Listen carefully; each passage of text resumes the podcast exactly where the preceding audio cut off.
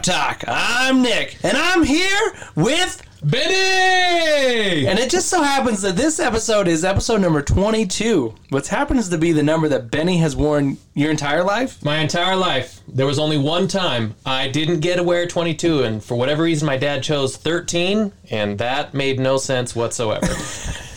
when was that?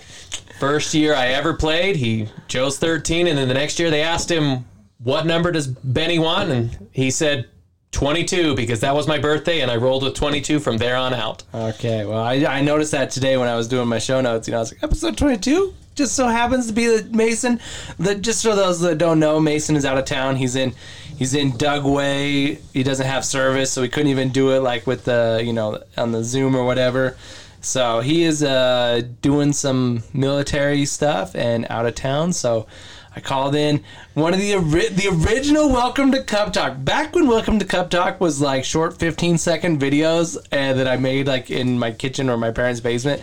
Benny was my co-host, so I figured, you know, first show that Mason was unavailable, I call up Benny and be like, "Hey, buddy, you ready to get back in the, you know, back on the saddle?" I thought I thought the show was only going to be 15 seconds long, but I don't. I guess not. hey, we're already at a minute and a half plus 15 seconds, if that makes any sense. But Takes me back to you know green wrapping paper as our uh, green screen in the that was, background. that was our, our first background was paper. Who held it up? We taped it to the fridge door, and I believe the other side either was cabinet taped or it could have been Choi or somebody just holding up the other Yeah, end. yeah. So definitely come a long way, you know, from the, the 15 minute second Instagram videos to the hour and so podcast now, episode 22. Episode 22, come a long way. Yeah, a, yeah. long way from 15 seconds. So Benny, how was your week, weekend? You got any special things you did this weekend? You know, this this weekend was, you know, it was pretty uh pretty p- filled up. I uh, went with my nephew and picked up a puppy that his parents didn't know about. I uh, helped re uh, shingle a roof, and then my sister threw me a graduation party because I just graduated with my master's. So Yeah, and Z is actually he's actually so he's my nephew that started playing hockey, but he played football his whole entire life and now he's a hockey player. So he told me that if he didn't make it into college football, he could always play men's league hockey with us. and that's exactly what he's doing, you know. And there's always those there's always those stories of those guys who pick up the skates after high school and they, you know, they're like, man, why didn't you play in high school? Like, eh, I don't know. You know, and that's that's okay.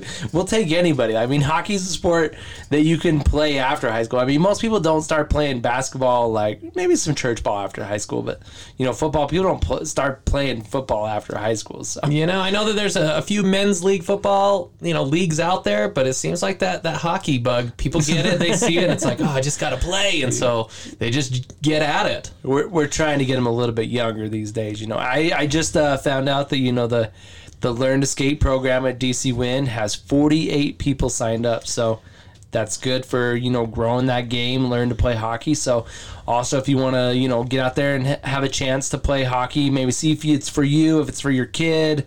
I mean, probably not for you. I think it's for a younger age group, unless you're unless you're a 10 year old listening to whatever. But it's for the younger kids. But yeah, it's learn to play.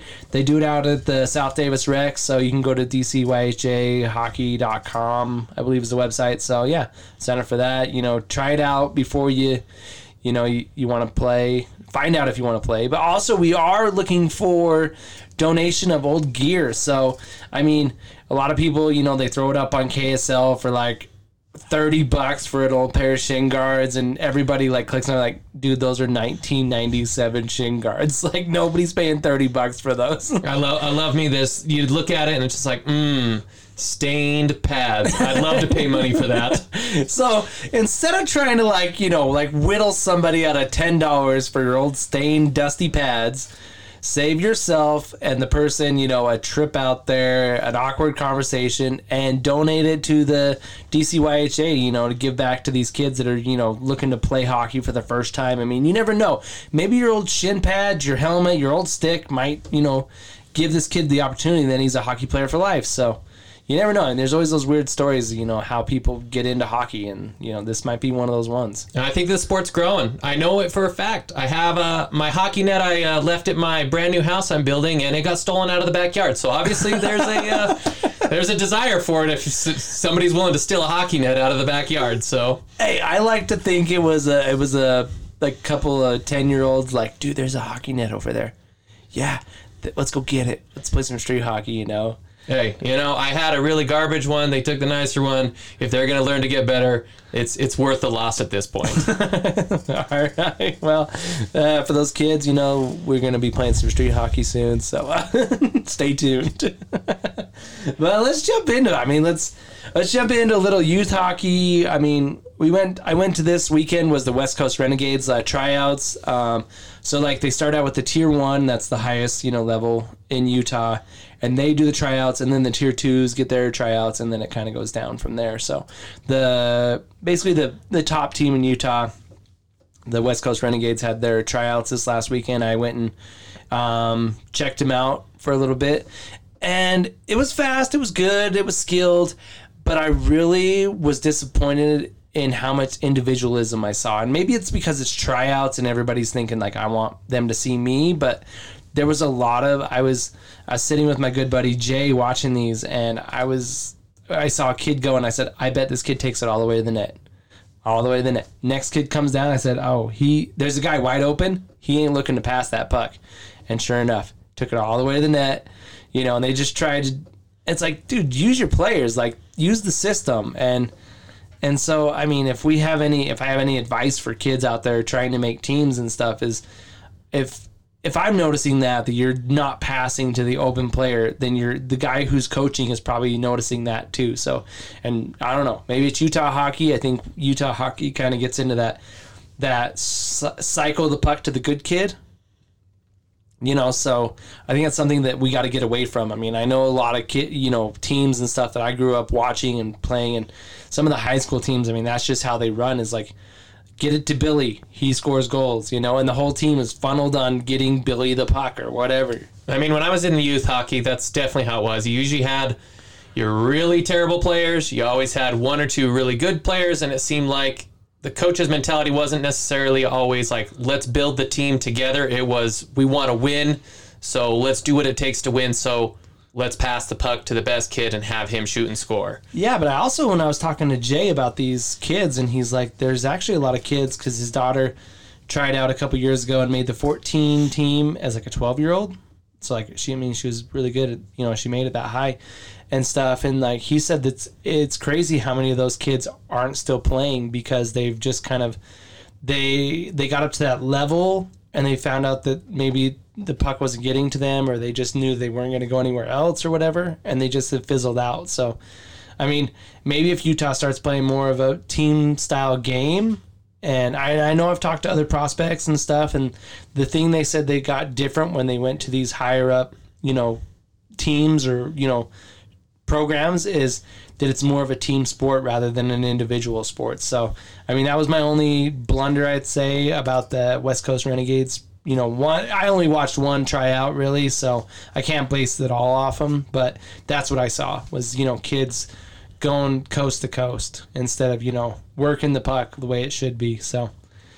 And I mean, we can we can go on from there, but uh, I know the the Eagles tryouts they are they're tier two, so like they can have their tryouts now. So they're having them the 16th through the 21st, and I believe that's for the 14s and 16s and maybe 18Us.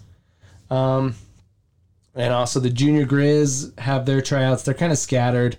I know the 10 to 12U, that's in that's on July 31st in Cottonwood. Um, and the Eagles tryouts are, let me go back, but let me backpedal. But the Eagles tryouts are split between South Davis and Weber. And then you have the Grizzly tryouts are kind of all over the place. I mean, the 10U, 12U, that's in Cottonwood, July 31st. Um, we got the 14U, um, July 15th and 19th at the Weber County Ice Sheet. And then the 16U is that same week, being the 14th through 19th, also at the Weber County Ice Sheet and the 18U is the I think it's the following Monday, Tuesday. It's the 20th and 21st, and that's split between the Cottonwood and the Steiner. And then the Junior Mustangs, they have an 18U Tier Two team, and their tryouts are this coming up June 15th through the 19th. So that's that's really all the youth hockey we got right now. It's summer. I know I know the high school summer teams are playing, but eh, you know they're they're smorgasbord anyway. So that seemed like- it was usually just like a filler to like okay keep myself you know at least par up to my skill so you just didn't you know fall out of that groove that's kind of how it seemed that high school summer league was for me when i played. And there's teams like always mashing and mixing and kids jumping over. yeah it seemed like just a big hodgepodge of like if you could say like an organized drop-in that's kind of how it was yeah. So, well, we can move on. I mean, we did have a men's league game this last week, and it, you know, we got our last win, our first win last week, and then this week it didn't go so hot. We played my former team, the Leafs, that I won the championship with last year, and I mean, they had it out for me. They found out that I was going to leave the team right before the championship game, so it was already on the rocks. Like before that championship game that I was leaving, like they were already like giving me the throat slits, you know, on the bench or whatever. You know, you're dead to us. I'm surprised they didn't like turn around to shoot on me just cause. But yeah, I mean, they were not happy I was leaving. But and and Dallas, my buddy Dallas, he said first time we play, I'm scoring four goals, and he got one, he got two, he got three, and then the, we were. I mean, we lost ten and one. Let's just get let's just get the monkey out of the bag here. We lost ten to one. it wasn't a good game It was not a great game by myself, but um, he it was like six seconds left, and he's coming around, and I think he just was not going to let go of that puck until he put it in. So like with three seconds left, he gets his fourth goal, and we we lose ten to. I, I was trying so hard not to get double digits, but I failed at that too, as I did the other nine goals. So. yeah i would say the rest of the team kind of failed as well Who got the one goal? I can't even think of who got the one goal. i don't know Was it Bowen? Mm, maybe it, might have been Bowen. It might have been Bowen actually. I don't know. He had one off the post and he seemed pretty upset. I had one off the post. I was pretty upset. Just seemed like we were just ringing them and they weren't going in.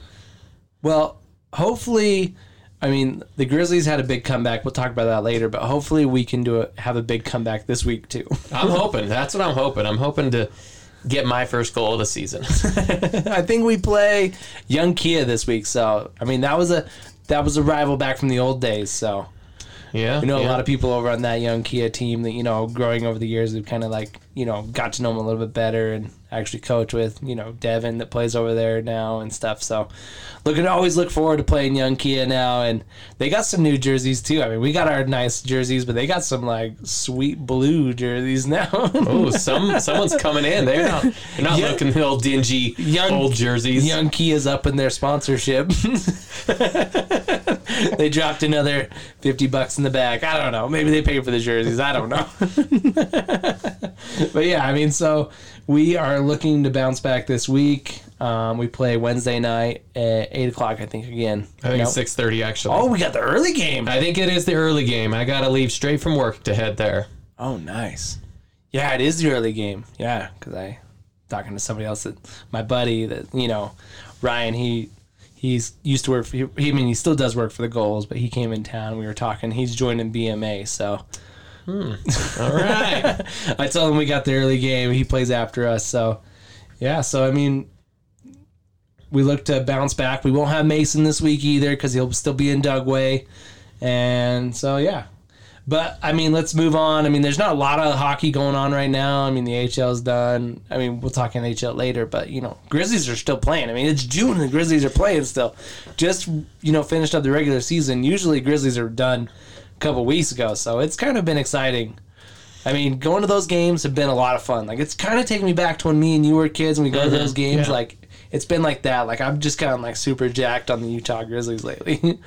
I say it's it's been a minute since I've gone, but you know those those those Grizzly games are a good time. It's all. Well, playoffs coming up this next week. We got to get you out there to throw a fish, Benny. I know, I know. Something about just throwing a frozen fish on the ice. There's just nothing, nothing that compares. We'll get the whole crew out there. We'll go. We'll hit the. We'll hit the Winegars. Get all the frozen tilapias before. They'll be like, "How many tilapias do we sell today?" Man, we haven't sold three all week. We sold sixteen today. It's a fish sale. It's a fish sale, man. I'm gonna go call Winegars and see if they get the Grizzlies like up on the like the marquee sign outside. Grizzlies in the playoffs. Get your fish here. That'd be awesome. That would be awesome. I'm sure. I'm sure they would get more people if they knew they could throw some fish on the ice. Yeah, and we were talking after the game the other day, and you know, as we were talking about how exciting and how fun it is, like throw fish on the ice. And and last episode, I had joked about Mason joked about like you should throw some Swedish fish, you know, because that's what I, I mean, that's the official candy at the podcast kind of. so to say that some nibs, but uh, he's like, you should throw some Swedish fish on the ice. I was like, oh, dude, I didn't even think about that. Slap it. Welcome to Cup Talk. Stick around there, you know, throw it. And uh, we were talking after the game, and Lance, he he works for the Grizzlies. He said you know, as long as nobody throws a bag of Swedish fish out there. And I was like, oh man, what? And he's like, yeah, dude, someone threw a bag of Swedish fish and exploded, and we had to clean up Swedish fish for 15 minutes. And I was like, I'm glad I didn't bring the Swedish fish. He just bombed one of those three pound bags. five pound, two, two five pound bag, just boom from the from the upper section up. yeah, yeah. Not even just like drop it over the boards, like hug that thing. Maybe you don't even make it onto the ice. It hits the opposing fan, like opposing team bench, and there's just Swedish fish. Guys are stepping onto the ice, Swedish fish all over their skates. He, he probably opens the bag and just bombs it just for the heck of it. It's raining fish.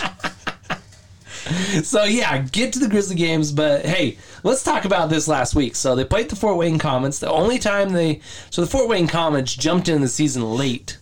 So that I mean they're gonna make it in the playoffs, but they jumped into the season late. They only played about half of many games as everybody else, but it was based on winning percentage. So they do get into the playoffs.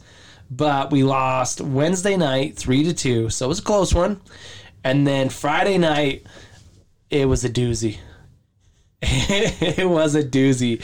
And I mean, after the first period, I think it was five nothing. And you know, you're starting to be like, you know, if they could get five in one period, we get five in one period. You know, and then you know, battle for that sixth goal, and then it's six and seven, and then you know. They they pulled the goalie and they we saw Garrett Metcalf, you know Utah's own, get into the game, and that was always fun to see. And uh, things weren't going so well. There was a scrum, and you know, a goalie got pushed over. And before this, there was actually another scrum that was right by Garrett's net, and the net actually got shoved over on top of him, and he was actually trapped in there and had to like back out the back and stuff. So, I mean, he was in the action all night long. Other than opposed to being actually in like you know stopping pucks he was in the action of like these scrums and so in the in the second period there was a scrum and it was you know everybody was in it the goalie from the other team was kind of getting into it kind of shoving people and Garrett skated to center ice, you know, and he threw up the hands, and the other goalie chickened out. So hopefully, some of the Fort Wayne Komets hears, and I think your goalie's kind of a pussy. So he, and the and the best thing was that they pulled him right after that. Oh, They pulled him right after that and put in the backup goalie. yeah. I was gonna say. Wonder if it was on purpose, coincidence. Who knows? And and I actually talked to Garrett the ne- before the next game, and I said, "Hey, you know that other goalie wussed out. You know that was fun to watch." And he's like, "Well, I mean, it was eight nothing. Had to change up something." So I to say the Grizzlies might have played just like the Welcome to Cup Talk men's league team. hey, do whatever you can to get the other team fired up. So, I mean, they put in the other goalie, and we got we scored one. We got one. So Grizzlies lost nine to one. Ended up being nine one, and and but that other goalie he doesn't get a shutout because he didn't play the whole game. So even though he left, you know, with zero goals against, he does have zero goals against, but he doesn't get a shutout. So sucks to be him. but uh, yeah, it was a, it was a terrible night, and I was you know going in the pl- last week of the before the playoffs. I was like, oh, this isn't looking good, you know. And so we came back Saturday night, you know, and everybody's like, hopefully it goes better tonight, you know. Hopefully it goes better tonight. So everybody's, excuse me, so saying in the crowd, so hopefully it goes better tonight. And Grizzlies get one, we get two, and then we ended up winning 6-0. Like, what a turnaround! What a turnaround! I mean, I mean that's a what's that? A 15 goal sway? Yeah, that is that is a big that is a big sway from getting nine goals scored on you to coming around, getting that shutout, and scoring six goals to bring it home. Yeah, so Parker Gahagan played that game. He got the shutout, you know, with six goal, you know, six goals against on the other side. Um, Charlie Gerard not only had a hat trick, but he had four goals. Oh dang, Yeah, so killing it out there. and like hats were flying on the ice, and I had my Leafs hat, and I was like, "You think I'll make it from here?" And and everyone joked with me, and everyone's like, "Ah, dude, I doubt that. They'll they'll probably throw that back." and I said, with my luck, I'll probably hit Lexi in the back of the head, or you know, three feet in front of me with this hat. So the Maple Leafs hat didn't make it onto the ice. I was kind of bummed. I should have just, I should have ran down and hucked it, but you know, Hey, I've, I've waited my whole life to be at an NHL game to throw a hat on the ice to see a hat trick. Never never seen it. I'm waiting for it. we were we were at an Avalanche game and we saw Tyler Seguin score one against the Avalanche, but we were rooting for the Avalanche that night, so I didn't throw a hat. There's just some things you just always hope to see, and you just hope it's for your own team. There, there has been times where like I've been at Ducks games and like Corey Perry has two goals and I'm not wearing a hat, so I like ran down to like the, the, the pro shop or what I mean not the pro shop, the gift shop or whatever, and been like team store, team store. And uh, like, all right, where's your cheapest hat? Because if Corey Perry gets you know a hat trick, I'm chucking it. so I, I have a couple uh, cheap you know hats from the you know Ducks that I had potential to throw on the ice, but I never got it. I think I have a couple beanies and stuff. So, but and then AJ White also had three assists. So, um, I mean, that was a great night all around, and the season high crowd of three thousand ninety. I mean, that's we we we joke about the old COVID sellout, you know, but they've actually opened it up and they will sell any ticket that you know if anyone wants to buy a ticket. So, playoffs coming up this next week get your tickets. You can we can pack the house if we want. You know, I mean, they still ask you to social distance and wear a mask if you want to. So, but yeah, I mean, it was definitely an exciting game to end the season on. And this the Grizzlies actually ended the season 21 9 3 and 3 at home. I mean, that ends up being, you know, pretty good, but actually 15 of those 21 wins came on the third game of the series. Oh, really? So they can't. Mm, if they lost, then they definitely came back and won it. You know. Yeah, they always end hot. They always end hot. You know, they were undefeated on Sundays. I mean, so that was usually the end season. Whether that was a, I mean, the end series of the series game. So that was either game three or game four sometimes. So Sundays they were undefeated. Game threes they got 15 wins. So I mean, these guys are hot. You know, after they play a team. I mean, it's it's good to see that a team builds on you know their losses and doesn't just give up. They got that Utah Sunday luck. yeah, you know, going to going to church at the Maverik Center. So, yeah, and Parker Gahagan. I mean, he got the shutout on Saturday, but he also got ECHL Goalie of the Month. So things are looking good going to the playoffs with him in net. I mean, all three of the goalies here in Utah are good. I mean, you got Peyton Jones, you got Garrett Metcalf, the local boy, and you got Parker Gahagan. You know, and all of them are playing pretty phenomenal. So hopefully we can get a little of this, you know, four goal magic from Charlie Gerard, and you know, get that playoff win. So, and also want to mention that Matthew Boucher got a rookie of the year for the Utah Grizzlies. You know, I, I actually was looking at, at looking at that today, and that's actually the first time that a Grizzlies player has ever gotten Rookie of the Year in, Yeah. the, in their existence of being a team. Yeah, I mean that's a huge win for not only uh, Matthew Boucher but uh, the Utah Grizzlies as well. I mean, he had 25 goals and 27 assists. And actually, the ECHL, I had to chirp him a little bit on our post, but they they posted that he had 23 goals and 27 assists, but he actually had 25 goals and 27 assists. So had to had to little you know autocorrect them. So usually I'm the one that's getting autocorrected. Usually Autumn has to like call me. I'm like, dude, you spelled that totally wrong. Go and fix that. So. Yeah, that's a, that's pretty typical. I mean, I see it all the time. but yeah, so I mean, definitely awesome things coming from this Utah Grizzly team. Um, and like I mentioned, we're going into the playoffs. Playoffs start. I mean, they'll start tomorrow. We're recording this Monday night, but actually, when you're hearing it, it'll be starting tonight. Mm-hmm. So it'll be on Flow Hockey TV. I believe they're doing like a watch party at the Maverik Center um, for like season ticket holders and stuff. So check out Flow Hockey TV, or you can listen on Mixlr um, app. It's super good. You know, they do a way good job. You know, doing those games on there. They're super easy to listen to. Just download it. Mixlr. It's kind of a weird. It's like MXLR. And then just search Utah Grizzlies and you can click on it and listen to the game while you're driving in the car or hanging out at home, cooking a little, you know, steak up or something. I don't know what you're cooking up on a Tuesday night. What's Tuesday night look like for you, Benny? What's for dinner? Taco Tuesday. Taco Tuesdays. When you're cooking up your tacos tomorrow night, turn on to the Grizzlies and listen to them play the Allen Americans. And it's a best of five series. So the first, and actually, I mean, this year only four teams from the West, four teams from the East, and so there's only three rounds of the entire playoffs.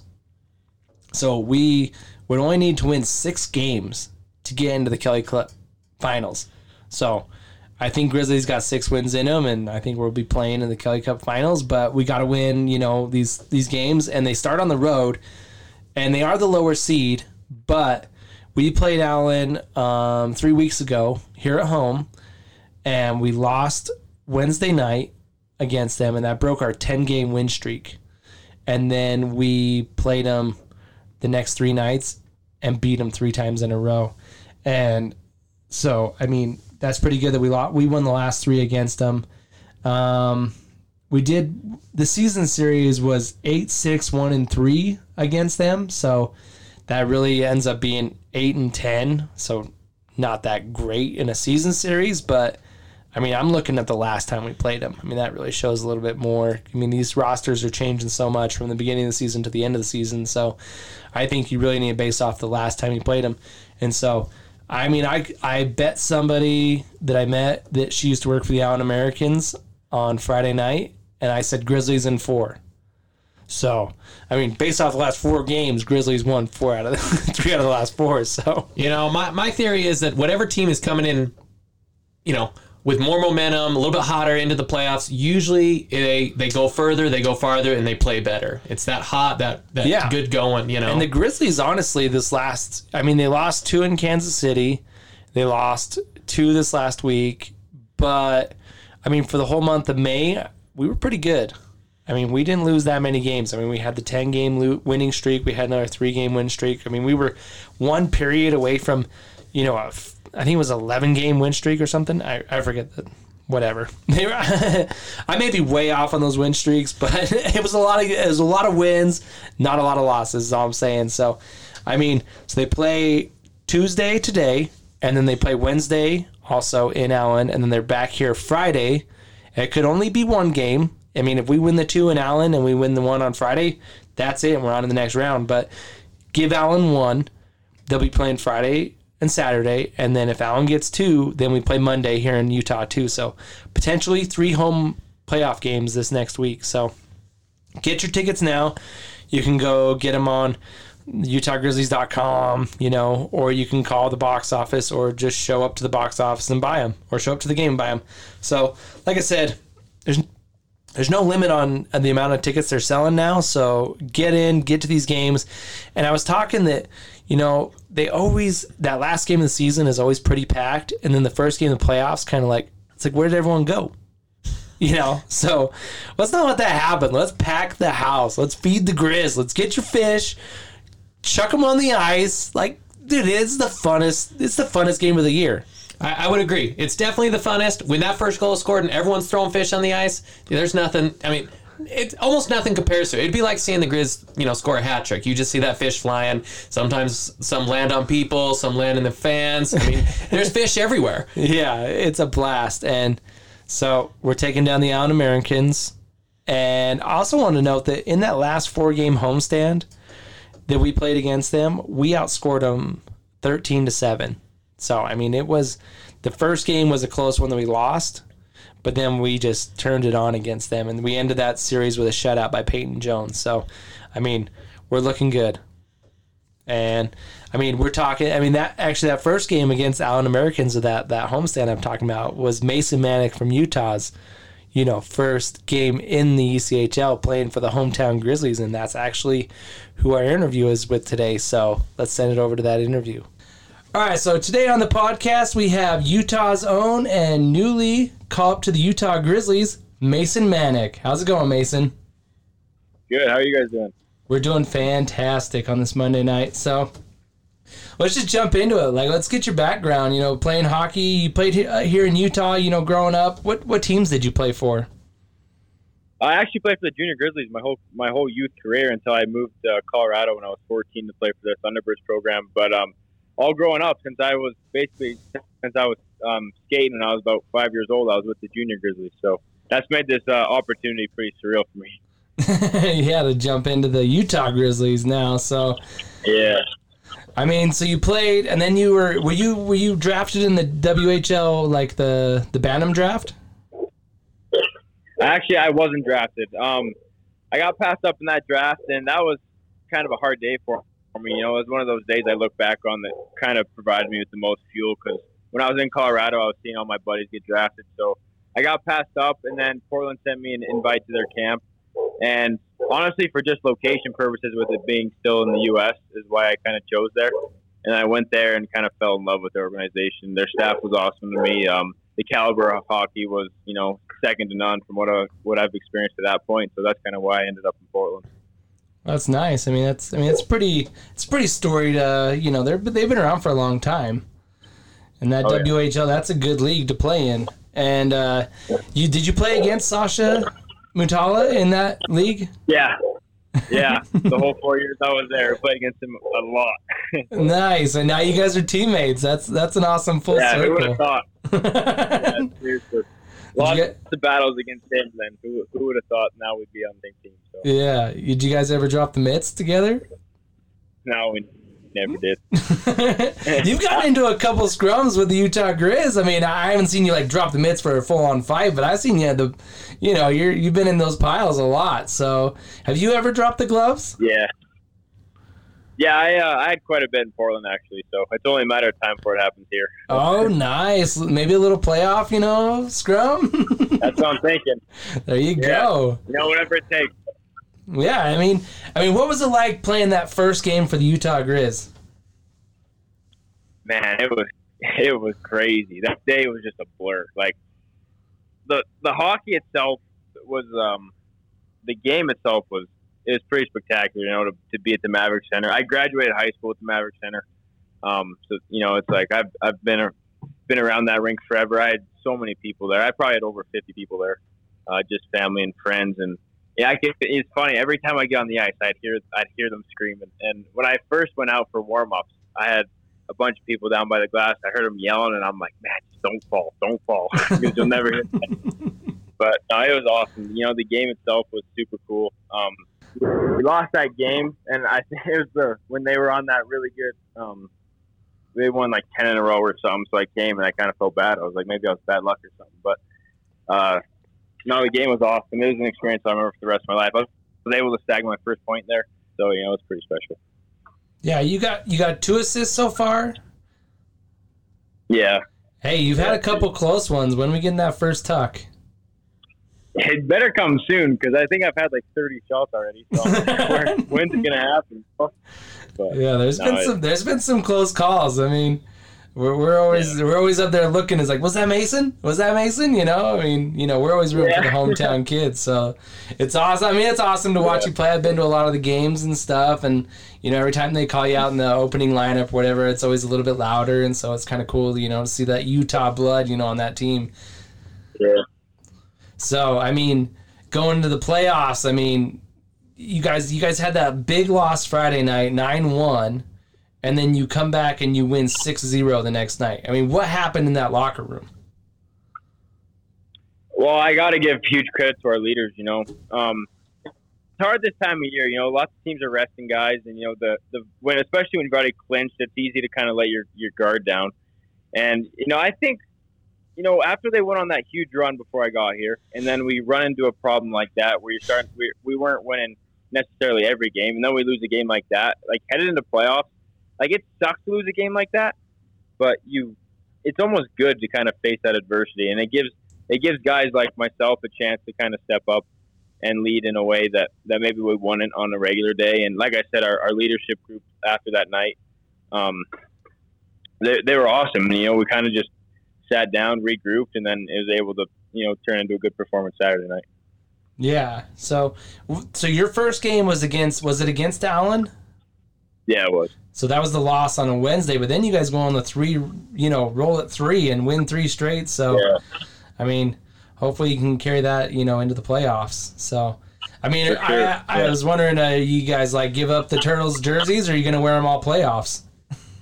I don't know. I mean, when you play a game like that, maybe we should keep him. That's what I, you know, I watched the game with uh, Jared Youngman, and I, I asked him, I said, "So what? You just gonna tell the fans they got to get him after the playoffs, or what?" oh, that's that's awesome. So, I mean, I want to ask you a question outside the Grizz, but who was your greatest influence on your hockey career? Oh well, I mean, hands down, my dad. Uh, he's been there every step, every step of the way. You know, with every decision I made, every big and little decision, he's been there, and you know, it's it's been kind of cool and fulfilling for him for me to play here too, because you know it kind of goes full circle, and he's able to come to all our games and and everything. I'd I'd give hundred percent. You know, like without him, I'm not even close. Like, there's no way that I this would be possible. So my dad, hands down. I, have had a lot of people. I was I was very fortunate to cross paths with some pretty spectacular people in my life. When I was Colorado building, I lived with Adam Foote. Um, you know, played with the Avalanche for a long long time. Um, so I'm really close with his his son Nolan right now. Who's you know he just played his first couple games with New Jersey. Yeah. Um, our, our, across the street, our neighbor was Joe Sakic. So like I I've been super fortunate, you know, and with the people I've crossed, you know, it's crazy how many people it takes to kind of get one one kid to, to make it. But you know, I it'd be hard to do it without all those people. What do they what do they say? It takes a, a village to raise a kid. You know. yeah, pretty much. And in hockey, much. I guess that village kind of expands more than just like your community is like a, a physical community. The hockey community is kind of a different kind of village, you know, and it spreads a little bit wider. And Yeah. you know, you got people here and there that just you know the connections when you start digging into that hockey world. Just like you said, you know, Joe Sakic, Nolan Foote, you know, that's those are cool names that a lot of people wouldn't expect. But in the hockey world, you kind of just make those connections, and that's just the way the dice rolls. Exactly. Yeah. Yeah. So I mean, what's your greatest like hockey memory? Is there a certain goal or like you know season or you know a moment that really stands out in your hockey? You know, whether it was youth hockey or anything.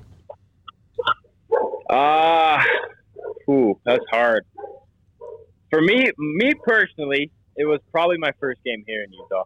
So just with my family being there, and you know the just how like how special an opportunity is to play at home. It's so much cooler than I ever could have imagined.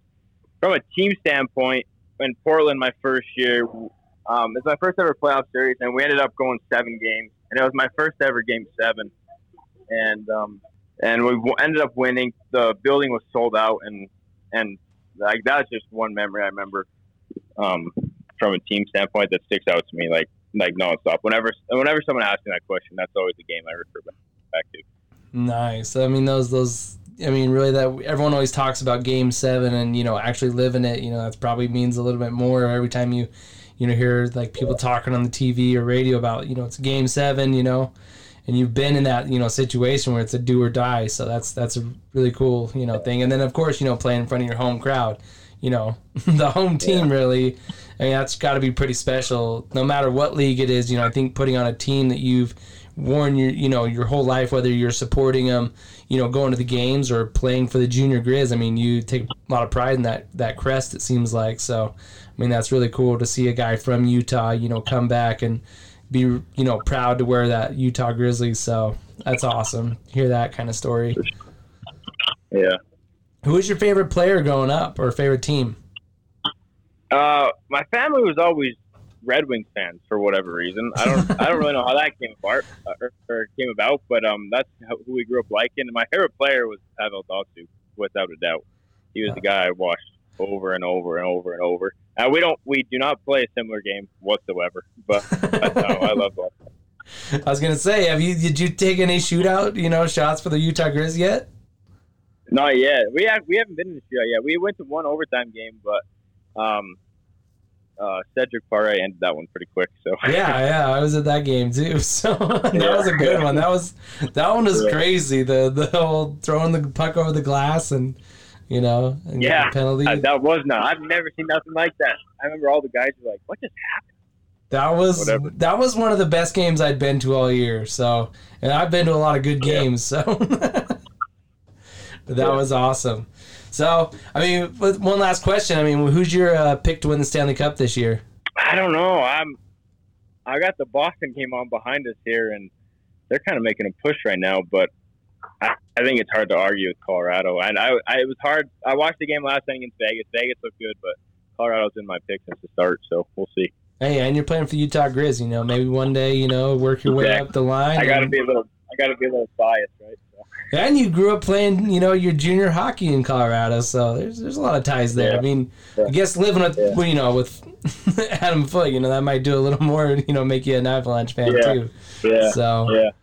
When I was a younger kid, I probably I, I wouldn't have admitted to that being a Red Wings fan, but I guess times change. So yeah, I guess you know if you were a Red Wings fan in those early late ni- late nineties, early two thousands, those were not two teams that got along. So yeah, yeah. That's kind of a funny story. I when I went to Colorado, I was I was super big Red Wings fan, and I had all their jerseys and their shirts and whatever. And one time, um, Adam Adam Foote picked me up from school, and I was wearing a Red Wings shirt, and he almost didn't let me in the car. as he he should have, as he should have not let you he in was that not car. happy about that. Yeah. That's awesome. Oh, dude, I'm actually wearing an Avalanche hat.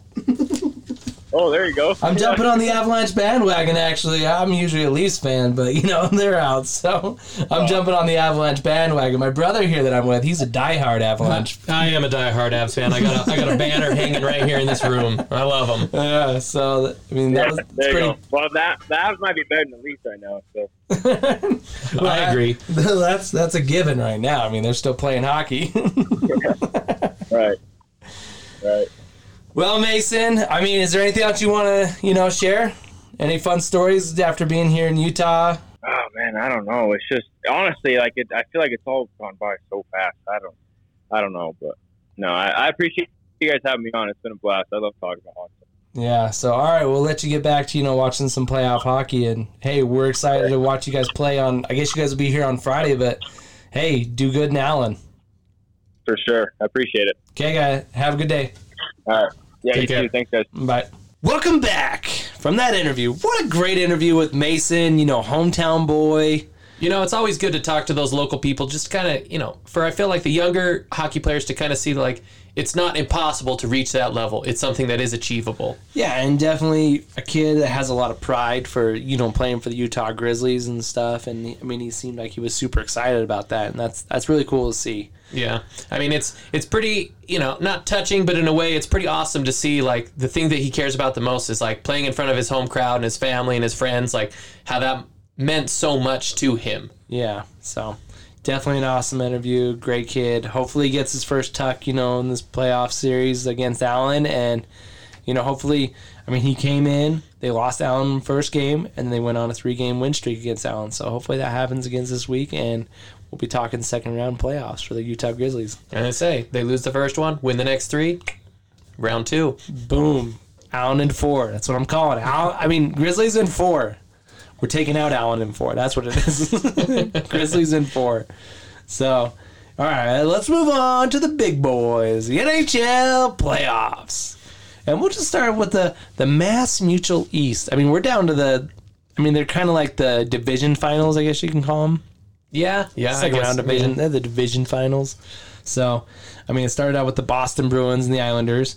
Um, series is 2 2. I mean, there is the game going on right now as we speak.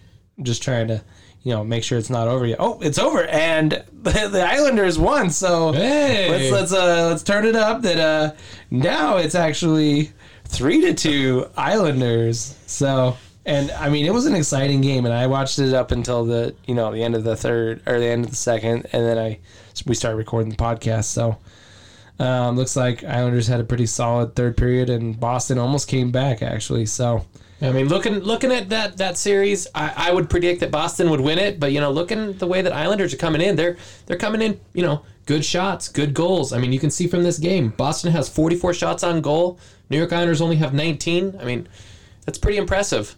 And the Islanders seem like that team that doesn't quit.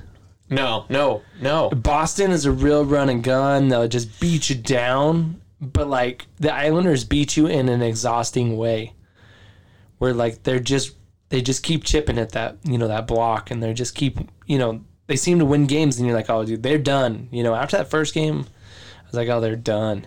And then they there's two overtimes, and I think Barry Trotz is winning the mental battles. I mean, he's one of those coaches that you talk about. Like, you know, most teams, you know, you don't talk about their coaches, you're talking about their players. But the Islanders is a team, you're talking about their coach. You know, ever since Barry Trotz was with, since he was with the Washington Capitals, I think he understands the game to a different level that the coach makes a difference. It's not all about the players. The coach has an impact on the game. Well, it showed. I mean, he walked away from the Washington Capitals, and they haven't made it past the first round. I mean, he goes to the New York Islanders, and here we are. Boom, New York Islanders are you know one game away from going to the semifinals. And they were in the Eastern Conference Finals last year. Yeah, and they went deep the year before. So I mean, you're talking a good team eh, with that Islanders that really has no superstars. I mean, you had John Tavares walk away from this team. I mean, right now you got Barzal. Barzal's killing it right now. Well, and he did score his first goal three games ago. That was his first goal of the playoffs, and now he has three goals in three games. Because Yeah. he scored again tonight. So we got three goals in three games from a guy that was supposed to be their superstar that you just didn't see anything from these first that first round and into this second round. But here he is, three goals in three games. So it looks like he's turned it on, and he's definitely a player that when he's going, he's going. yeah, I mean, and you know, Bruins, it's you know usual suspects. You got Marchand and Pasta. They were tied for the league lead um, with five goals, and then after tonight, Pasta gets his seventh, but Marchand gets his sixth. So I mean, usual suspects there. yeah, yeah. Those guys are just rolling. But you know, in the Islanders, it's kind of a everybody kind of pitches in. I mean, you got Bailey with five goals. You got Palmieri. He scored again tonight, so he's got six goals. I mean, that looks like a pretty good pickup now. Yeah, yeah. I mean, everyone talks about the Taylor Hall for Boston, but Kyle Palmieri is leading the team in the playoffs with six goals. So that looks like the best pickup so far. And before the when the trade deadline came around, I said that Kyle Palmieri looked like the best deal that went down, and it happened a week before the trade deadline. And throughout the rest of the season, you think he had two goals the rest of the season, and here he is in the playoffs, six goals already. So, I mean, it starts to look like a smart decision by the Yeah, Islanders. So, I mean, and they're also like, I mean, before tonight, Sorokin played two games, Varlamov pl- played two games. Each one had a loss, each one had a win. So, I mean, I mean, Varlamov played tonight again, and he got the win. I mean, it looks like he let in, you know, four goals. So, I mean, they could go to Sorokin next game and they could win. And we have yet to see a two-headed monster goalie tandem succeed in the playoffs. Yeah, it seems to be that at some point or another, you know, they crash and burn, and that two that that that back to back goalie, two different goalies switching up, just seems to crash and burn at some point. So it could be a turnaround, you know, could be the change, you know. And yeah, I mean, you usually get the the team that rides the one goalie, and then they switch it up and they win one, but then they lose the next one, and they're like, oh man, we're on the brink of playoffs. You know, getting out of the playoffs. Who do we play? And everyone's you know wanting to know who they're going to play, and then that ends up being the story is who they're going to play. So I think the Islanders have kind of, you know, they've kind of won that battle, and they don't really care who's in net, and they're going to win with both. So I mean, you can see right in here, uh, you know, a five goal game, like th- their offense is helping carry them, you know, to those wins as well. Yeah. So, I mean, who's your pick to win this series? I mean, Islanders are up three to three to two. You know, I, at this point, you know, I'm I would say Islanders, but you know, I, I, I can't say count Boston out. I mean, there's just too many series that they've just come back and they just make that magic happen. I think it goes game seven for sure. But I mean, this one was in Boston, so they're going back to the island. That crowd was pretty rocking. You know, I mean, I guess they split the first two, they split the second two, so it's not like the home crowd has really been the winner. I mean, right now the home team's two to three. You know, Yeah, home yeah. teams only, home teams only won two out of the three games, so um, it could be a factor, it could not, but I see it going seven, and it'll be back in Boston. But Hopefully, I in over, hopefully in overtime. O- overtime game seven. That's what I'm hoping for. OT game seven. Yep. Hopefully it's not Boston winning. I, I hope Islanders put them away next game. Like I hope it's five nothing. You, you just hope that Boston doesn't have that Cinderella story again. yeah, I mean, I'm already I'm already done talking about it. Let's move on. Let's move on to the Central, the Discovered Cards Central with Tampa and Carolina.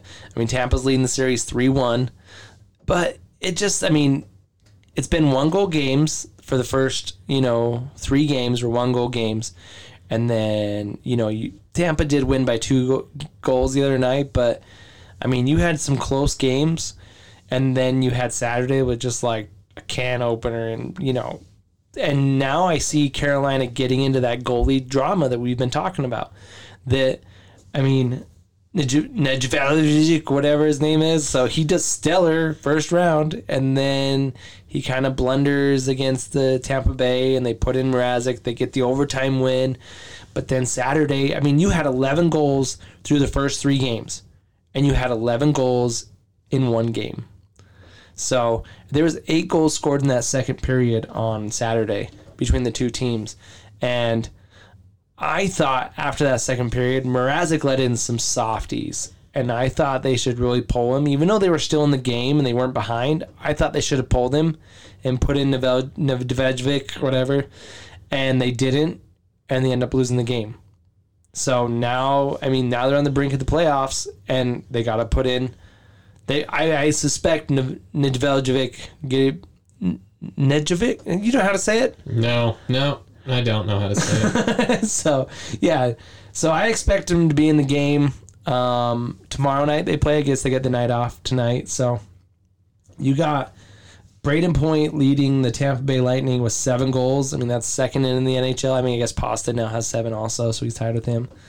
And you have Nikita Kucherov with uh, 17 points, which is the most in the NHL right now. So I mean, and then on the other side, you have Sebastian Aho looking like he's doing everything himself because he's got six goals and 11 points to lead the team. So, I mean, Sebastian Aho's been hot. Teravainen, I mean, that Carolina team is good.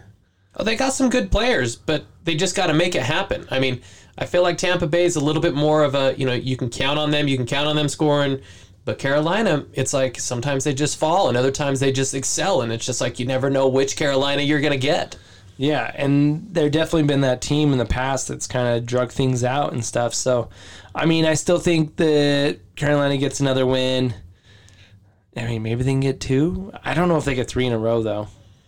You know, I just with how up and down they kind of are, I I just think that they might get one, they might get two, but I think that in the end Tampa comes home with the four wins. And when you watch Vasilevskiy play, like you just think, how does anybody score on this guy? I know they scored, was it four or five the other night on him, but you almost watch him and think, how does anybody gonna score on him? Because he's just solid. Like he's just solid. Like he's like your, you know, if you drew a goalie that took up the whole like you know net, that'd be Vasilevskiy because he looks like he takes the entire net. So um, I don't know if they can solve him, but I hopefully Carolina wins because I don't want to see Tampa back there. But I think Tampa does take it. I mean, I called Carolina on the show last week. That's my pick for the round. So I'm going to stick with it. Carolina in seven. I'm gonna I'm gonna go Tampa in mm, five. Tampa in five. yep. Going back, I get though they're going back to Carolina because it's Carolina won the division, so you're gonna be back at home, and those those Caniacs they like to rock and roll. So I think the Caniacs be pulling, you know, for that storm surge after the game. I think they win game five no matter what. And game six, I don't know. Game six, crapshoot. I think Tampa wins it in Five. in in front of the Caniacs. it's Madhouse and Tampa wins it. Uh, yeah, I mean they, they definitely you know they do that sometimes silence the crowd. but uh, so yeah, I, I expect Neveljik to be in there, and maybe he gets, he gets shut out in front of the Caniacs. I don't know. We can we can we're, we're done with that. Let's move on to the the the probably the best series so far in the playoffs this year. The Colorado Vegas series, which I mean, the way it's set up. I mean, we I was kind of talking about this yesterday. I think that sometimes we see the better matchup in the second round of the playoffs because of the way the formats are. That I mean, we're seeing teams one and two in the NHL battle out in the second round. So no matter what, team one and two is playing what team like eight and seventeen in the NHL because Canadians were like the seventeenth best team in the NHL. They weren't even sixteen. They might have been the eighteenth. So if Canadians, you know, win, we're seeing one or two versus eighteen you know, I, after watching after watching these games, you can see the intensity, and the game is just so fast and so hard. It's like you, you I feel like I'm watching, you know, the Stanley Cup Finals, just because the game is going so intense all the time. You know, and I watch these these Eastern Conference games, or so to say, like the Central, and maybe not in the Central, but the the East, the East games or the North games, and it just doesn't look like there's that much ice. Like they're just so bogged up. It seems like. And then you watch a Vegas like Colorado dude, and the guys are flying everywhere. Pucks are flying everywhere. Goals are flying everywhere. You know, and it's just so exciting. And like that's that's the fast hockey you want to be watching. Like it's just so much fun. There's so much emotion. You got the stars dropping gloves. You got you know fourth liners mixing it up. You got goalies getting into it. Marc Fleury hitting fans in the head, you know, with pucks. You know, right off that old guy's dome. he, he should have been paying attention. Should have been on your phone. Shouldn't have been standing there. Should have been standing there. I mean, he's sitting there. That's his problem. Is everybody else was standing. He was just sitting there on his phone. I don't know if you guys have seen the video. But Marc Andre Fleury threw a puck to into the crowd. Went through one girl's hands, went through another kid's hands, and hit an old guy in his bald dome. But when you watch this game, it's so intense. And right now you can see, you know, at the home crowd, boom, Colorado wins it, dominates 7 to 1, boom, wins it 3 to 2. They go back to Vegas, boom, turns right around. Vegas comes in, wins one, wins another one, 5-1. Just seems like that that home advantage just is rolling. You know, and they've been talking about that a lot on like NHL Network, like you know, with fans back in the crowd. I mean, after last year in the in the bubble, where like there was no home crowd, and like you know, you hear it on TV, the you know, but like you can only imagine what that crowd is actually like. You know, in that empty building, like you can hear the puck like bounce and echo off like the empty seats or whatever. but you listen to these games, you watch these games, and like you get excited. Like I just want to go buy a ticket tomorrow, dude. I looked up Game Five tickets. We can get into the doors for 150 bucks, Benny. Let's go to Colorado. 150 bucks for game tomorrow night. Don't know if the uh, new job will allow that. but I mean, really, that crowd makes a big difference. For me, I look at the Vegas game. Boom. Vegas's first goal in the game last night. You know, the the crowd it bounces off the bar, goes wide, and the Avs think that it's in, and nobody can even hear anything. And boom, Vegas turns around and shoots the puck, and it goes in, and everyone's standing around wondering what's going on. And the fact that the crowd was so loud, they couldn't even tell, you know, Yes. what happened. So does the home crowd really pay a, you know an advantage to Vegas, where like that place is rocking? I've only been one game in that. I was at that game three years ago today. I was at the Vegas T-Mobile Arena, but uh, talk about that in a second. I mean, I forgot to mention that, but yeah, I was in Team Arena three years ago tonight, watching the Stanley Cup Finals. So, but just a testament to how loud that building can get. So, but also, I mean, let's rewind it back up to game four. Avs are up one nothing with what, like five minutes left in the game? Mm-hmm. And Vegas scores one, and the place erupts. And what happens? They get another chance, and sure enough, they put it in, and that place erupts. You know. So, I mean, you're talking you're you're playing a, a close game where there hasn't been a lot of cheering, you know, just other than hits or you know close calls, and then you're down one, but they're still in it. They haven't left, and then they get one goal, and that was it. I mean, I thought Colorado was looking like they were going to win this thing in four. I mean, with five minutes left in Game Three, I thought it was going to be a sweep of the Vegas Golden Knights, and I was like, this Colorado Avalanche team cannot be beat, and they got the one, tied it up, and Colorado didn't quit. They looked like they were still playing, but then I don't know why Grubauer jumped the way he did, and he overcommitted, and Pacioretty tips it, and it just goes low. But I mean, that place erupted. And Colorado had some close calls, you know, there. But that team, Fleury, you can see when Fleury's playing for that crowd. And he's definitely like eating it up and he's living for that crowd. And because Fleury, I mean, he's a guy that he was the peak of his like career, so to say. And then he was kind of thrown on his butt, you know, with just some injuries and stuff, and a young kid still in his job. And basically, the Pittsburgh Penguins gave him away to the Vegas Golden Knights, you know, gave him away for for Matt Murray, which they've also gave away for nothing.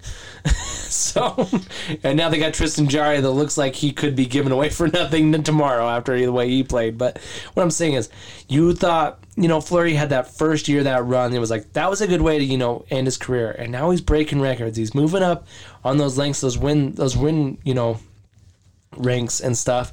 And here he is playing outstanding hockey, and you think that you're and you don't really recognize when you're watching a Hall of Fame goalie play when he's playing. I mean, we all knew Waugh and Brodeur, but like you're watching a Hall of Fame goalie that's already got his name pretty much on the nameplate. He's going to be a first ballot Hall of Fame player, but you get to watch him play still. I mean, on the other side, you have Grubauer. Yeah, a goalie that won the cup with the Washington Capitals, and yes, he started that series, lost the first two games, and didn't play again the rest of the series, but still won the cup. So he's been there. He knows what it feels like, and so I think this has been a, the funnest series, and I can't wait for Game Three, Game Four, Game Five. Hopefully it goes seven. I mean, not for your sake, but I, I'm hoping six. Avs take it in six. I, I just can't take the, the game seven. It's a Yeah. too intense for me. Yeah, and I mean, I'm jumping on the Avs bandwagon. We're in Ben, we're in my parents' basement. You know, we got the Avalanche banner on the wall here. I got my Avalanche hat on because we're recording with Benny. So I'm jumping on the Avalanche bandwagon. But if this game, if this series goes Game Seven, I'll be happy, and hopefully the Avalanche are winning. And you know, we're, we're going to a game in Colorado because I, I already decided that if they go to the Stanley Cup Finals, I'm buying Game Seven tickets, guaranteed, no matter what. I will buy them too. I will buy them too. So, hope you know, I'll just buy them on your account. But you know, no, just kidding. No, for sure. Yeah, we are buying Game Seven. I mean, I think Game Seven to this series is actually going to be more exciting, and you should buy those tickets. But we'll hold off for Stanley Cup Finals. but uh, yeah, so definitely an awesome series. I mean, Fleury, like I said, playing at the peak of his performance. I don't know if that's a way you say that, but you know he's playing peak performance with the best goals against average in the NHL right now at 1.79. I mean, and you say, wow, they got beat out, but yeah, it was Robin Lehner in net that one time when they they smacked him around, and he played the entire game, so that didn't count against Fleury. So, and you got Pietrangelo, you know, averaging an average of 24 minutes per game, which Pietrangelo's good, and I. Whoa, my bellies are rumbling. but Pietrangelo is playing awesome, you know. But I think this Vegas team, as much as nobody thinks they're in a win now mode, I think they're in a win now mode because they're going to be in a cap crunch mode come a couple years down the road. I think that they're definitely in a win now mode. I mean, you just watch the team and it's they're in it to win it. As much as I want, you know, Avs to win, I'm I'm not here to deny that Vegas is good and they're coming out hard. I mean, after they lost 7 to 1, they came back, barely lost, and then right after that they came back one and then they stomped on the Avs last night. Do I think that they can keep it rolling? Yeah, definitely I think they could. Do I want them to? No, not at all. Yeah, so I think Pietrangelo is going to turn out to be a sore thumb in that, you know, on that, you know, money sheet, whatever you want to call it. but uh, yeah, so I mean, Marchessault's leading with five goals, and that's kind of a, a bunk stat because I mean he did score a hat trick the other night, so he had two goals before last night. So um, yeah, I mean you're getting a lot of scoring from a lot of people, and then for the Avs. But the Avs top line is just rolling. I mean, they're kind of like the Boston Bruins, where like they have that top line, and that top line performs, and they don't. I mean, the other three lines just got to roll through it and try not to get scored on and put a couple pucks in the net because you have Nathan MacKinnon with eight goals, leading the NHL, number one in the NHL. He's got 13 points. He's third in the NHL for that. And right behind him, you have Landeskog with 12 points, and then right behind him, you have Rin Tin Tin with 11 points. I know that's not how you say it, but that's what I like to say. it. It's Ratnin or whatever. I say that top line, you know, I'm not going to say they're unstoppable, but you know, you can count on them to produce. No matter what, almost every game you can count on one of those three getting a goal and, you know, bringing that el- that that Avs win in. Yeah, so um, I'm going to go Avs in seven. Avs in 6. nice, nice. Got I got I got to go with my heart. Still very exciting hockey though. But and then let's move to the boring hockey. I mean, we saved the boring for last. This has been the worst series to watch for more reasons than one. Canadiens are up in the North Division, the Scotia North Division, three games to none. Um, game four is going on right now. It's tied two to two. Probably been a boring game. I haven't been able to watch it. I'm recording the podcast, but uh, yeah. So hopefully the Jets get one. I mean, the Jets swept the Oilers, and now they're on the brink of being swept themselves. Jets in 7. Jets fans are true fans. Jets fans are true fans. Yeah, I'm, I'm hoping Jets in seven. Only 4 teams in the NHL have ever come back from a 0-3. We're about to see 5. and hopefully Scheifele gets another crack at this because I think the four games was too much, you know. And honestly, I think he he really went for the chest and just bad timing, bad place, wrong time. I haven't really talked about this on the podcast yet, but I mean, a lot of people probably disagree and think that that was terrible, and people were calling from his head, you know. And and he said he came out in an interview and said, you know, I'm a big man, I can take my suspension. Um, that's you know, I, I signed up to play in this league, but I guess he, his family was getting a lot of threats and stuff, and he's like, don't do that, that's stupid. So I mean, it's hockey. Stuff like this happens all the time. You know, it's it's going to happen now and it's going to happen in the future. Yeah. You know, it's it's the way the game is played. Do I think people went a little over the top with it? Yeah, sure. You know, I mean, you look at old time hockey, you're going to see that, and it's just like, wow, that was a great, that was a big hit. You know, move ahead in time, and seems like, you know, a lot more people are getting up in arms about these types of hits and these types of things happening in the in, in the NHL. Yeah, so um, yeah, I hopefully Scheifele can get back in this and you know play, but we'll see how it goes. Um, but yeah, I mean, you got Kyle Connor on the Jets leading the team with three goals. You can't you can't win with a guy leading your team with three goals. And Scheifele, Morrissey, and Connor all have five points. So, I mean, they're just not scoring. Um, they need to get scoring. They need to, you know, I mean, Hellebuyck can only do so much. I mean, they lost one nothing the other day. That just means your team didn't score.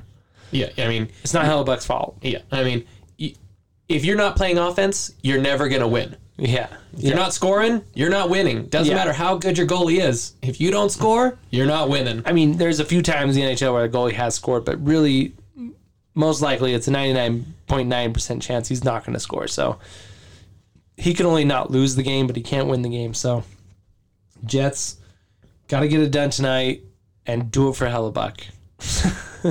do it for the Hellebuyck of a reason. And do it for Scheifele to get him back in there because we want to see a brawl. I was gonna say, Jets win tonight. Game five.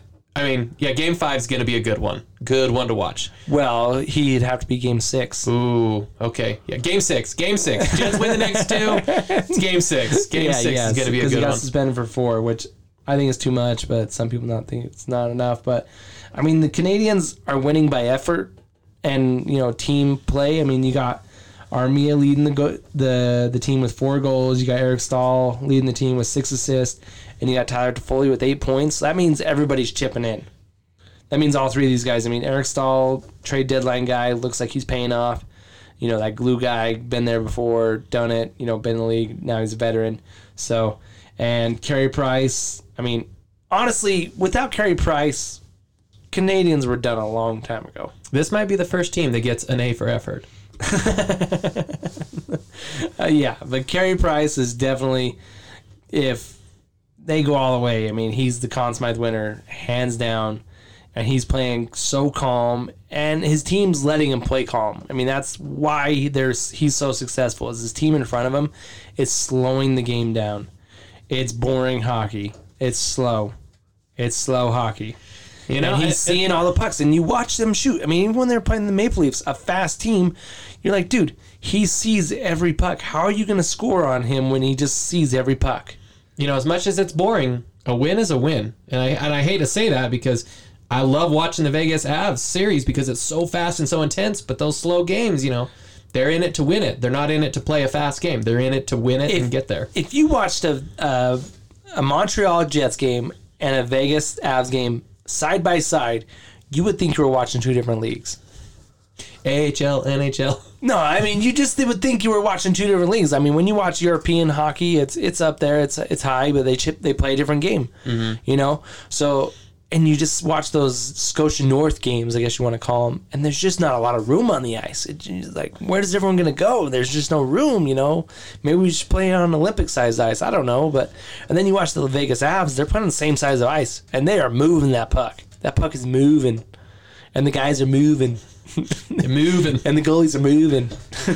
but yeah, so um, uh, go Jets in seven. Jets in seven. Jets fans are true fans. That's right. Who do you got? Who do I? I just told you. Oh, Jets, Jets, in seven. You're yeah. going Jets in seven too. I mean, there was a cup talk back in the day. 15 seconds loan. yep, yep. Jets fan or true fans. Yeah, go Jets. You know, I'll have to find it. I'll throw it up. I mean, there. If you've seen any of our reels of our old Welcome to Cup Talks, that's what Welcome to Cup Talk was born on. Was stupid videos. You know, that were 15 seconds long. Stupid? They were great. They Yeah, weren't stupid. so They that, were great. That was, that was the start of Welcome to Cup Talk, and yeah, I've been trying to regurgitate them a little bit, but you know, the video quality over the years has just gotten so much better that now they look terrible. They look like they were shot on an Android or something. probably Android you know users out there you probably don't know what I'm talking about. Anybody with an iPhone knows exactly what I'm talking about. but uh, yeah, I mean, I also want to talk about this Mighty Ducks game changers. It's it's uh, you know I finished it. I actually finished it just today. Watched the last episode. You know it's been pretty good. Has it been what I expected? No, but has it still been pretty good? Yeah, I would agree. I would say it has. I started off really good. It started off fun and got you excited for the series. And definitely the kid from Toronto was like the best thing ever. Because, like, I mean, playing hockey, you're like, like anytime someone's from Canada, you're like, oh, is he good? Oh, he's from Canada.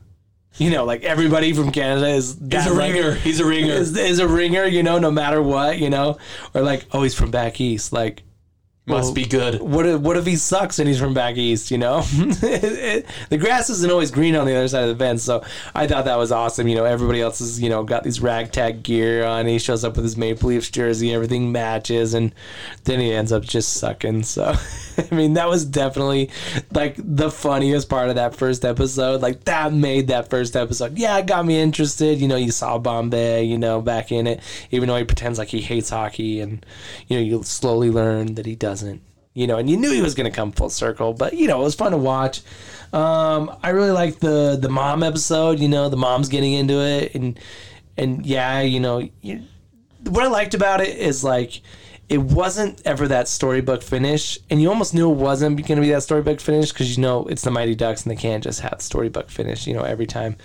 And so, I mean, the mom episode where she loses because she steps over the line, you know, there was a lot of good, like, messages for like people and stuff. Like, you don't just win all the time. Mm-hmm. Yeah, yeah. That, that's one thing I actually have liked about it. You know, you know, it's a kid, it's a kid show, and I loved watching the Mighty Ducks as kids. But you know, as a kid, you don't realize those good messages you're learning just because it's just a fun show and it's good and you're watching it. But seeing it, you know, from a more of an adult perspective, I like seeing those those good learning lessons and those good messages in it because I think for young kids, it's it's good to see that and to understand that in sports. Yeah, it's not always, hey, if you try really hard, you're going to win, you know?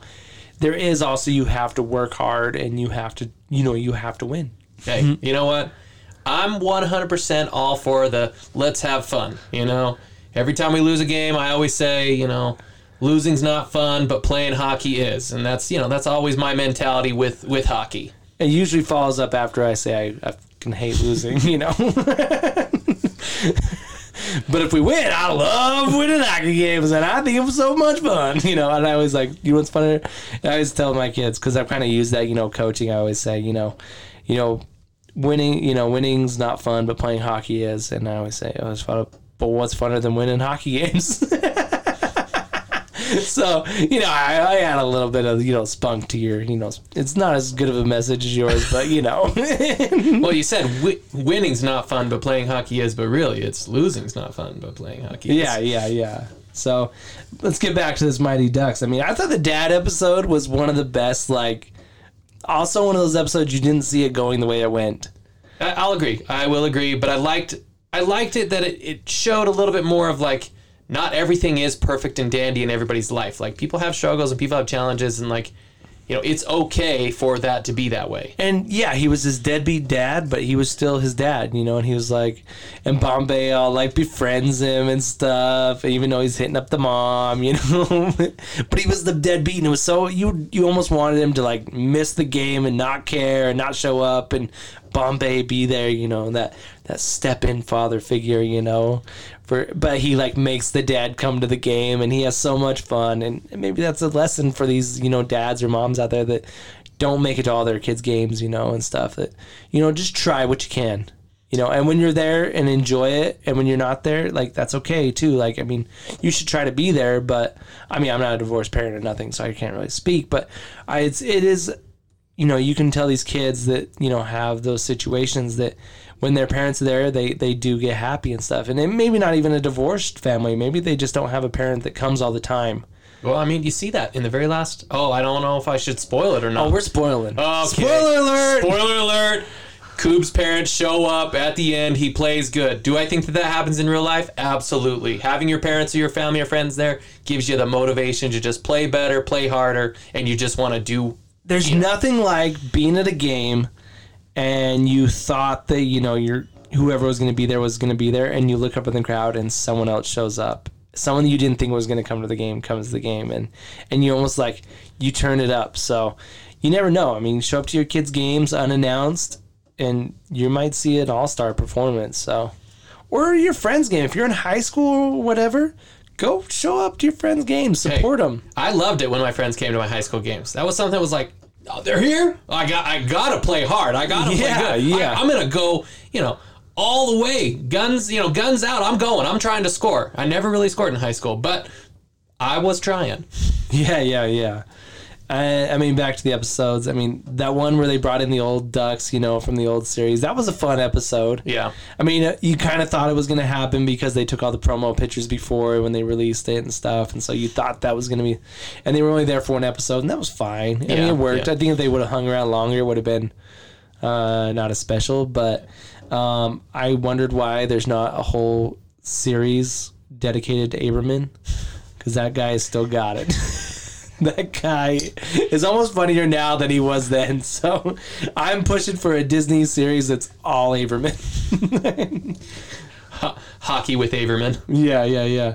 And the pond hockey episode was good. Yeah. You know, it, and pond hockey does that. It teaches you things in the game that like you you have to learn playing on a pond. You know, hold on to that puck. Don't pass it to nobody because the boards are gonna catch it. You gotta you gotta pass it to them, you know, and stuff. And so pond hockey teaches kids a whole new you know lessons and a new respect for the game and stuff. So I thought that was really cool. Um, and the I mean, there was the drama with the firing the mom as the coach, and then Bombay couldn't coach, and you kind of was like, "Where is this going?" There's no way, and it, it was pretty. It was solved pretty quick, you know, and overturned, and it, you could tell it was for drama factor, but you know, worked out for both of them. So that was all right. I mean, the the final episode you know, like they're going in, they make it to that final game against the Ducks, and I, I think they took a page out of the Slapshot book on this one. Because I don't know if you guys have all seen Slapshot and how that game ends. That's kind of the ending we got here in the Mighty Ducks episode. They just were they forfeit. Yeah, they, They forfeit. just- they, they just- can't. They can't play because they don't have enough players. Boom, and it's just like a quick like we forfeit, cut. They get the trophy. It's just like Slapshot, you know. I mean, they they- actually the Slapshot team gets the trophy, but they don't end up playing the game. so it was kind of that kind of ending to the series. So, um, but then you know the the grudge match game, like I almost loved that part of it that it wasn't for the trophy, it was for the jerseys Yeah, yeah. It was for the name, you know.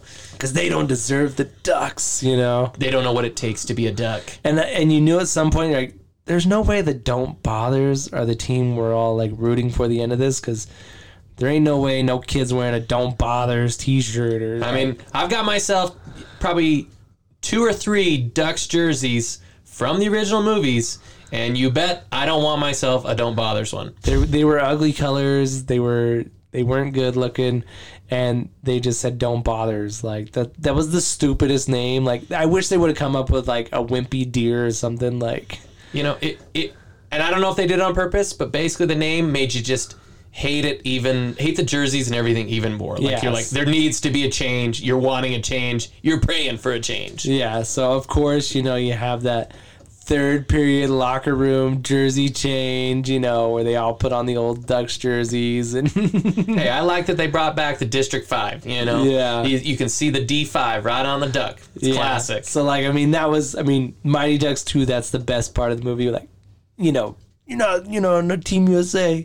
You're skidding like USA Ducks, you know, and there's the and in the first one, you know, when they pull out the jerseys and I'll be a duck, you know, always that jersey reveal is such a like that is the the turning point in every movie is the jersey, and then there's the, the third movie, which I think is the best Mighty Duck movie out there, when he calls them over, and says, "You guys are not skating like warriors.